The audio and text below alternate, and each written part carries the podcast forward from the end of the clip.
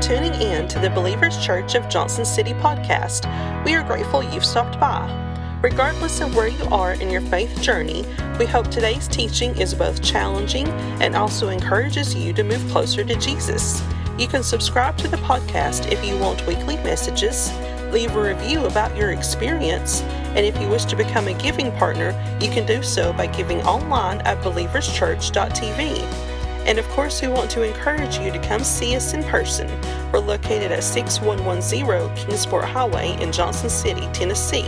As always, we hope you enjoy today's message.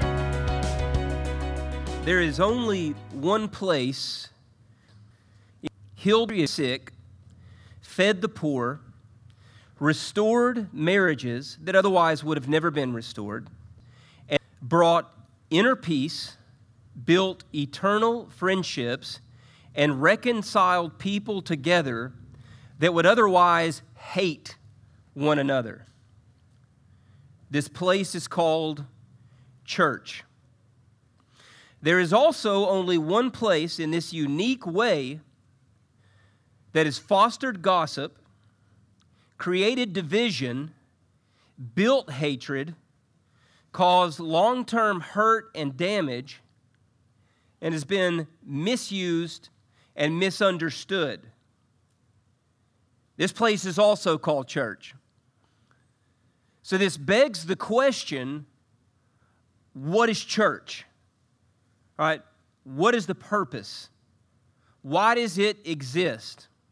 And I believe that we are all guilty of making this question too small or too simple uh, too small, maybe if we're on the outside, and too simple a lot of times if people grew up in church and it's all they've ever understood and they take it for granted in a really strong way. All right, so what is church? What is the purpose of church? A lot of people, it's, it's so routine that they know on Monday mornings they're supposed to get up and go to work on Friday, they understand that their weekend, on Saturday, they understand that their weekend begins. And then they know on Sunday morning that they're supposed to get up and go to this, this ritual or this added routine in their lives. Why? Because they've been taught it's what good people are supposed to do. Whereas a lot of people have come along especially in the Western Hemisphere in the last 20, 30 years, and said, no, that's not good people. Those actually are very divisive people. They say that they're supposed to practice these two great commandments of loving God and loving neighbor. But the reality is that I see the opposite of that. Therefore, I consider myself justified to reject that. Some of you are, are there right now, especially some of the people that are listening online. If you're not there right now, you maybe have been there before. And if you've not been there before, maybe you fall into the experience of people who have been in church their entire lives and simply take this experience uh, for granted. All right, so we're going to spend the next six weeks discussing this. The purpose of this series will be to frame a gospel understanding of church so that we can go forward as a church as the church was intended to, believe, uh, to be. Believers' church, in other words, should be different after this uh, experience, after this series. So I'd like to, to start with a theme that I hope becomes more and more clear as we go. And please understand this because this is going to this is really going to mess up your world in a lot of ways. Church is not a building, it's not an event, and it's not a weekend experience. All right, church is not a building that we go to, and it's not an event or a weekend experience that we happen to take part in. Church instead is a body of people you and I, let's, let's get rid of also this individualized view of spirituality. It is a body of people working together to bring the kingdom of God to earth. So, first, we really have to, if we're going to rethink church, first we have to have a really strong understanding of what church initially was intended to be. All right, some characteristics of this. These people are bound by salvation in Jesus, are at a commonality and experience of life transformation. The ethics of Jesus that we see the clearest in the Sermon on the Mount, and also the power of Jesus, which is deeply illustrated in the book of Acts, which is where we're going to be for this series. These people also are called to be in a seven day a week, not one day a week, a seven day a week radical journey of following Jesus. Here's the key part together. All right? So we have to, again, get rid of this individualized idea of spirituality. Everything is my personal relationship with Jesus, my quiet time, my view of spirituality. You know, if you have that subjective view of spirituality, which is fine if that's your view, I just want you to understand that it completely falls outside of what Christianity was founded upon. In, in fact, if anything, it was built upon the American idea of rugged individualism.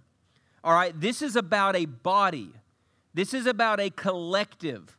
This is about people who are learning to work together toward one common purpose over a period of time. So, in this six weeks, we'll be discussing, uh, we'll not be discussing six important themes of the church. I'm not saying that each, me- each message is not going to be a little bit different and focus on something, but I want you to look at, as painful as this may seem, as this being like a six hour conversation that just happens to be separated into six different blocks. Because there's no possible way if you look at a church statement of faith if you, if you talk to somebody about what the church is supposed to represent you could narrow never narrow it down to six things. All right so this is kind of six weeks in which we're going to talk about a multitude of different things. And my belief is that if we really pay attention if we come out of this listening to this in person or listening to the podcast or a live stream or needing to re listen to make sure that you get it, we're going to have a real firm understanding of what it was meant in the first century to talk about this idea of ecclesia or this idea of church. So here is my goal as it pertains to you guys to challenge the people of Believers Church, yes, you guys those that are not with us today, uh, those that are here in person, those that might be l- listening from home today, to challenge the people of Believers Church to activate the power of God in the world in which we inhabit.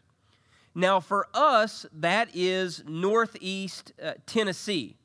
All right? So, we want to make this information that we're going to have over the next six weeks applicable in our current context, all right, we're not in Atlanta, Georgia. We're not in Nashville, Tennessee. All right, we're not in a, a rural area in, in Arizona or, or somewhere else in the, another area of the country or in another area of the world. How is it that we take these seeds of what the church is supposed to be as a body together and in an incarnational way make that present within the community that God has given us. All right, how is it that we take the meaning of the church, the purpose of the church, and all those things and do this? Now, I completely understand. Again, I try to address people listening online and people in person a little bit different because the majority of you are in here because you're in here on a regular basis or you've recently started coming to church. A lot of people that are listening to the podcast or a lot of people that are listening online some of them are believers, but other people are listening as outsiders that have a very fickle, uh, suspicious, if not negative view of church. Why is that? What they've experienced growing up, uh, what they hear in the media or on the news about evangelical Christians, or what they hear about the church. All right, a lot of people have a negative view. So the idea behind rethinking church is starting with a completely clean slate and not talking about all of the ways that we've messed up, which we will continue to do but look at the original idea and what we strive to be. Why in the world does someone want to focus on everything negative and say they don't want to be part of something instead of striving for what something is supposed to be in its origins? You know, you're actually part of the problem, if that is, is your view.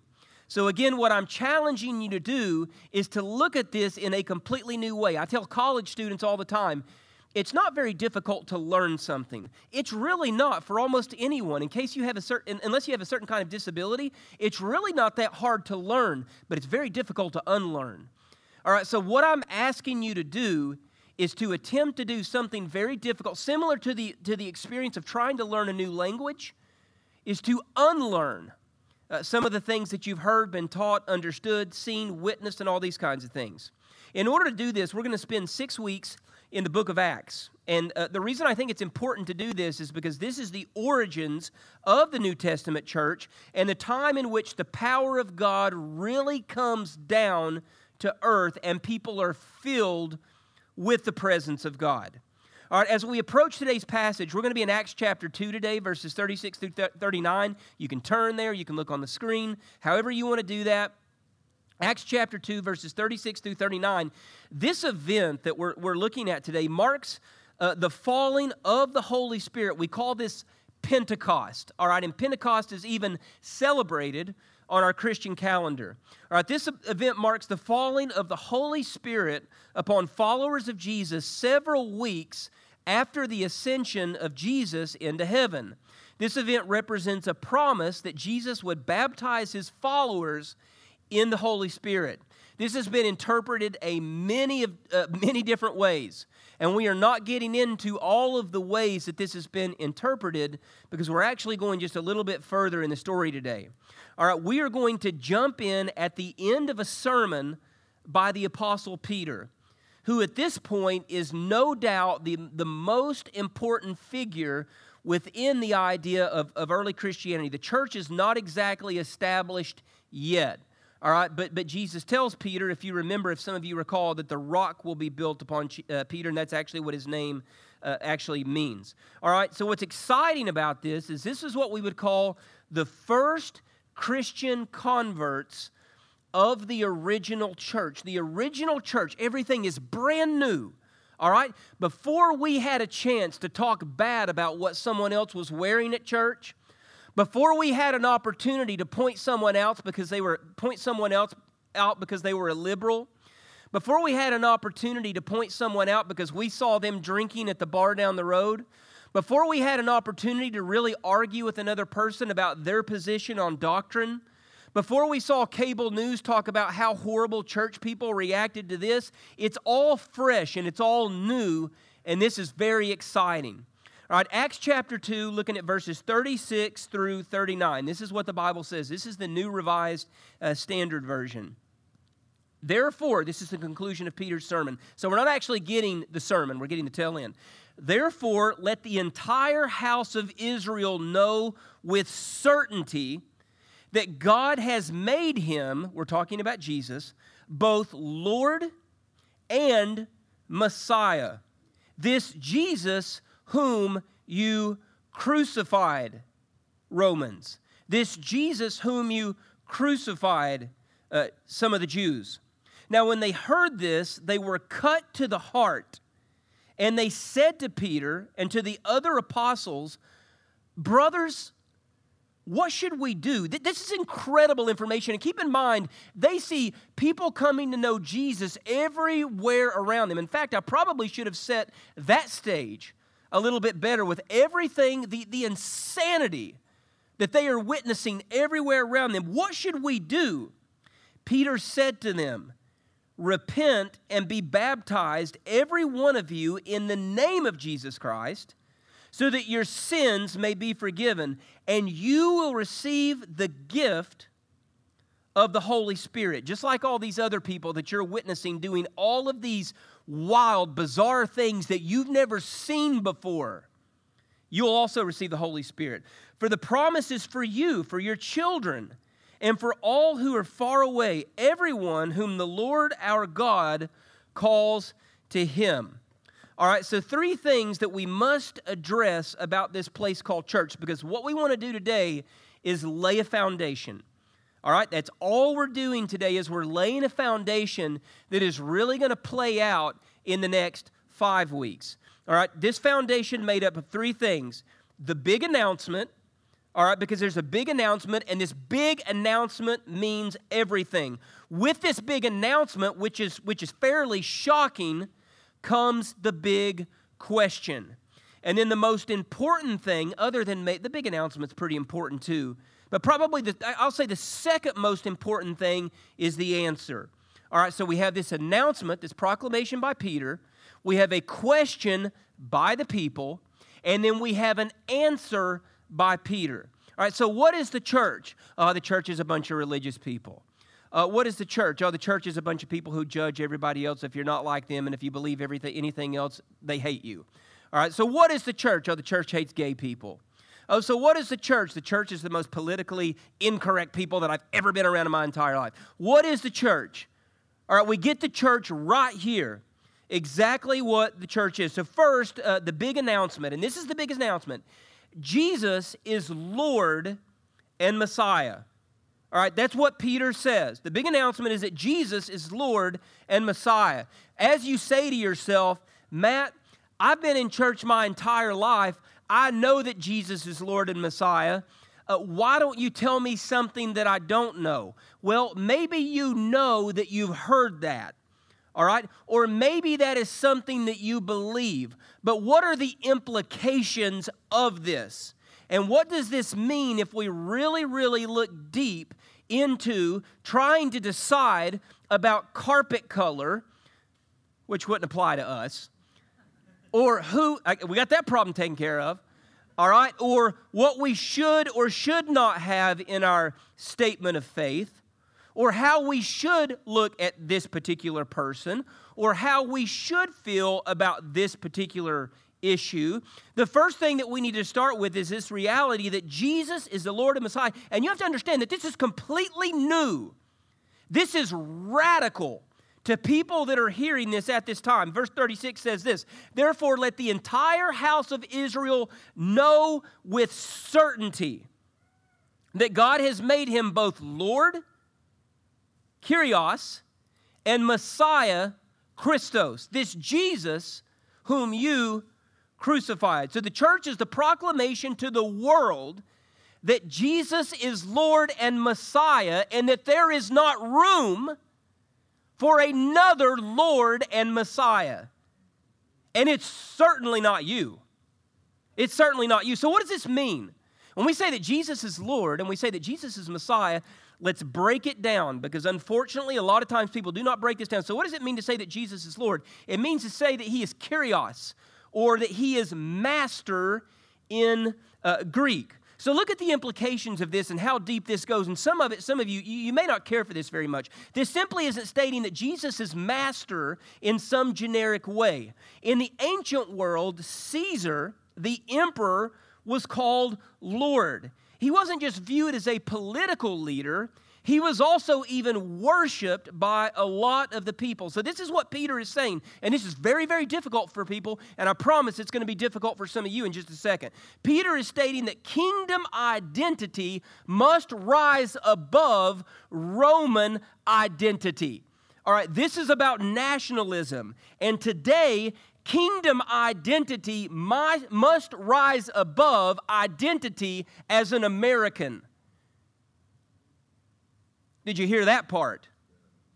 Did you hear that part right there as we try to combine the two? Please hear me whenever I say this. The cross and the flag never belong in the same conversation. These are two very, very different things. And this is not my way of saying don't be patriotic. Be patriotic. Love your country. There is nothing wrong with that. But we cannot marry these two things because they are two very, very different things.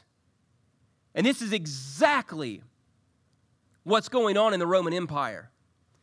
So, this is very shocking to people who have this deep allegiance to Rome. So they are radically, radically different symbols. Peter is stating that Jesus is master and requires allegiance on a completely new level.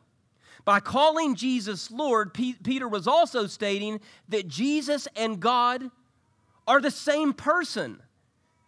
And this is not as difficult for the Romans or for the Gentiles as it is for the Jews who have seen God, who have seen Yahweh, who have seen the God of Israel in one way. And now we're taking Jesus and not simply saying that Jesus is the Son of God, but we're giving Jesus equal status. We'll eventually see this in the Trinitarian formula when we see the Nicene Creed and the Apostles' Creed, which are, which are later going to be uh, released by early Christians. But he's not just Lord. You know, Rome, Rome doesn't, doesn't just have to take a, a back seat, he's also the Christos, or the Messiah. And this is really important for the Jews because what's going on here to these Jews that weren't actually walking in the ministry of Jesus is Peter is saying he is the one, he is the chosen one. We have been waiting for centuries. We have been waiting for this chosen one to come to earth. And this Jesus that was crucified, this Jesus that we now know, because this is just weeks after there were many, many witnesses, has also resurrected. He is the one that is supposed to overtake our lives. He is the one that we are supposed to surrender to. He is the one that, in the midst of all this chaos, in the midst of all this difficulty and uncertainty, in the midst of having very little understanding of what's going on around us, this is indeed the Messiah that we've been waiting for. So please understand that Peter's words have spiritual social, and political implications. They touch every single area of the human experience. Otherwise, he's not Lord. Otherwise, he's not Messiah. If he's just given partial attention, if he's compartmentalized into some areas of your life. So, the issue that we see in the modern church, the problem with this big announcement, is that a lot of people have never fully lived into this. They have a weekend event, uh, they have a Sunday service. They see their church building as something that they need to preserve and something that they need to take care of, but He's never been Lord over their lives. He's never been the Messiah that has fully taken over and changed their hearts. So that's the announcement. And the question is this for the church, and, and this is a good question what do we do with this information? All right, all of a sudden, like I said, we're, we're, we're, Americans in the 21st century. Most of us, I'm assuming, are Americans, and this is the 21st century. So, this is information that we've heard over and over again. This is information that has been passed down and passed down and passed down, and you live in the Bible Belt, so you're either sick of hearing it or, or, or, or you love it. But what exactly does this mean to a new audience whenever they hear this? What are we supposed to do with this? Is, is what they're asking. Verse 37 Now, when they heard this, they were cut to the heart. All right? That's not a small thing. That doesn't mean, well, they had a little bit of anxiety. Well, they wondered if this would change their lunch plans. They were cut to the heart and said to Peter and to the other apostles, Brother, Brothers, what should we do? Like, what in the world do we do with this information? You, you guys, you're erecting something completely new. You're foundationally talking about something that we have never experienced before. We know what it's like to go to the temple and observe. We know what it's like to hear the Torah opened and read. We know what it's like to go through these routines and rituals of our lives. But what in the world is it that you're talking about? This powerful phrase, cut to the heart, means that they were drawn into this moment of need. All right? All of a sudden they recognized, listen to this. I thought I thought I understood things. I thought I had this religion thing wrapped. I thought I had everything taken care of. I thought it all made sense and I was good to go.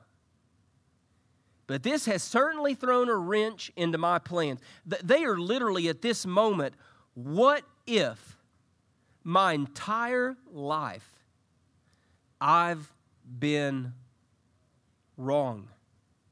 So then you get the answer for the church. All right, and this is the bedrock of the church right here. This, this, is, this is it.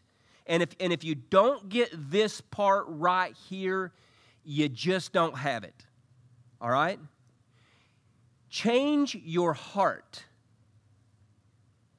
and be baptized. Change your heart and be baptized. So, with all this new information, with it, he, He's the Lord, He's the Messiah, this is the foundation of something new. What does this mean, Peter? Peter finishes up the sermon. Change your heart and be baptized. This is inclusion in the church. Verse 38 says this And Peter said to them, Repent and be baptized, every one of you, in the name of Christ Jesus. Why? Why do that? Why does it make sense to do that?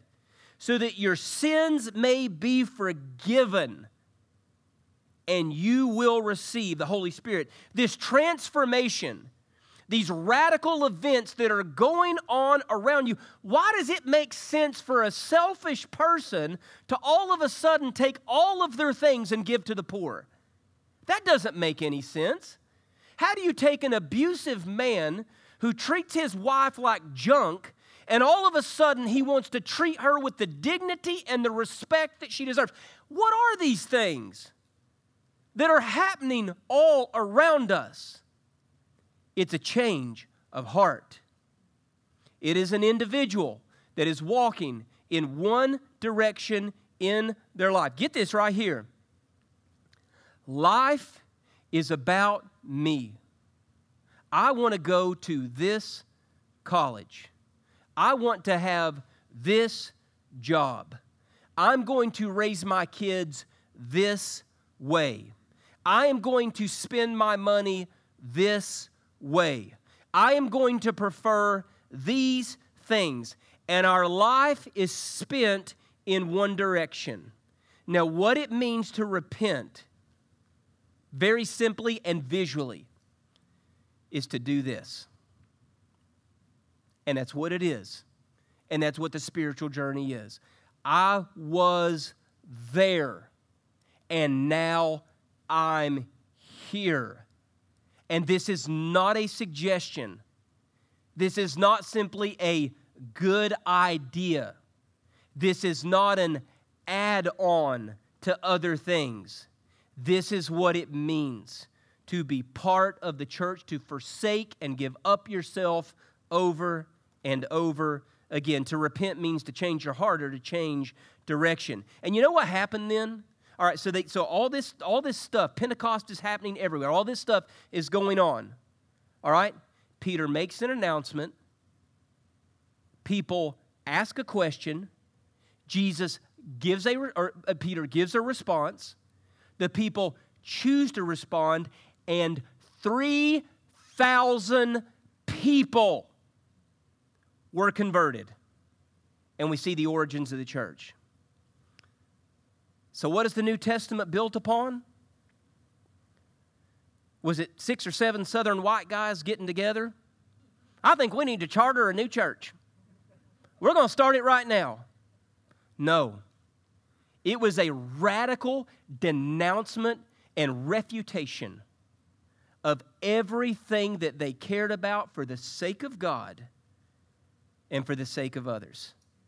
And it completely transformed the Roman Empire. It completely transformed Asia Minor during this time in history in a way that, that, quite frankly, I don't think we've ever seen before.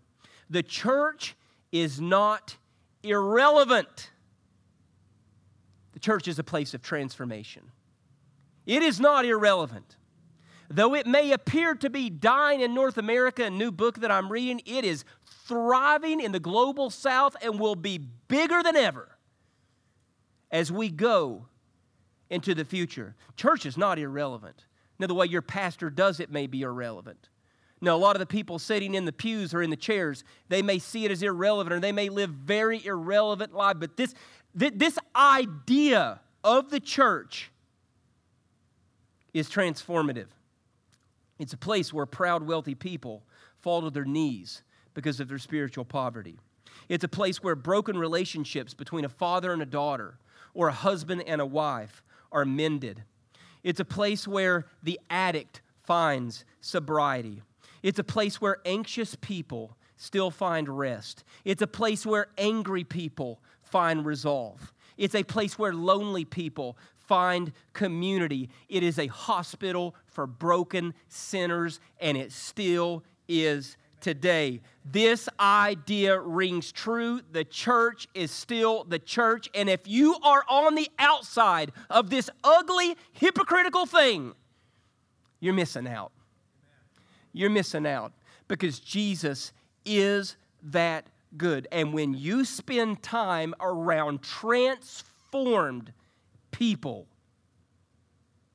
it becomes contagious. And you become hungry as well. So, what do we do with this? Like, like, how do we really live into this? How do we go from where things were or what things currently look like? How do we go from that and step into something new? It's very simple. Well, it's not simple. I can say it in a simple phrase, but it's not simple.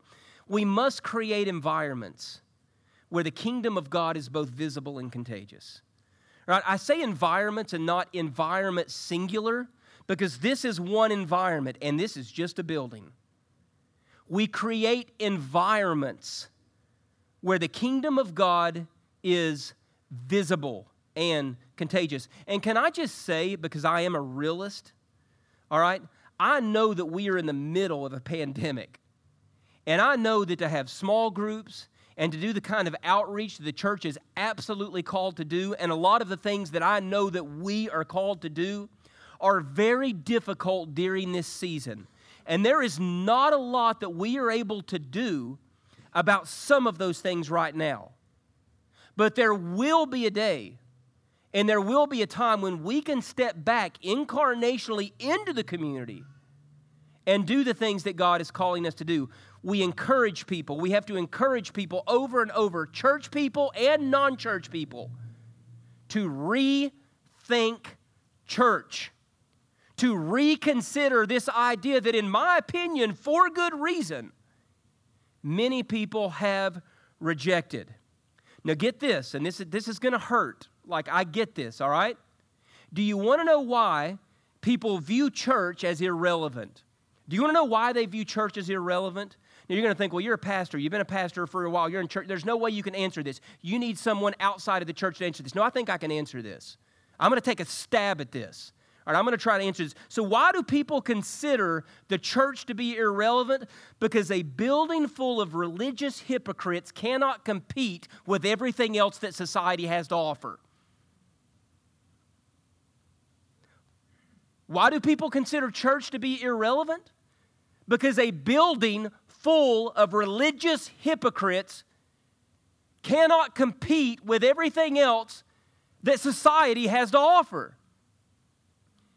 You know what a lot of people tell me? That's my only day of the week that I really have a break. That's the only day of the week that I have off. So Sunday is kind of my recharge day that I want to stay home. I get that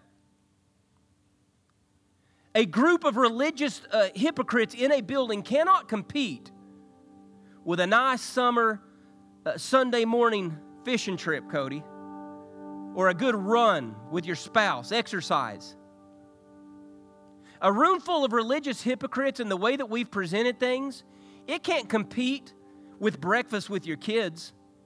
If that's the only opportunity through the week that you have the oppor- that, that you can take your kids out and spend meaningful time with them, why do you want to go in a, in a building full of religious hypocrites when you can have that meaningful family time?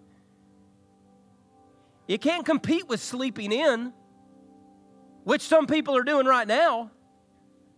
Sunday being their only day off, it can't compete. Why would I want to come and sit in a room full of fake people and not sleep in on my only day of the week off?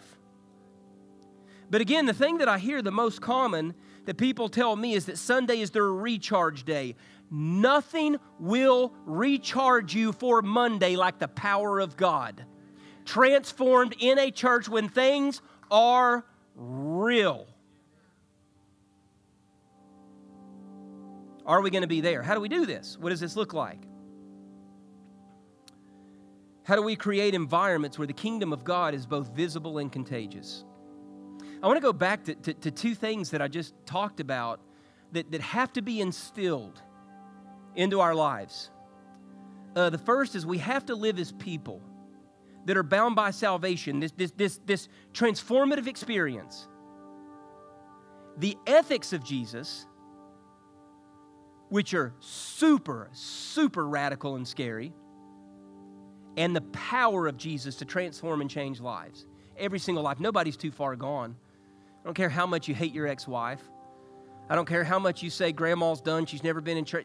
The power of God can transform anyone.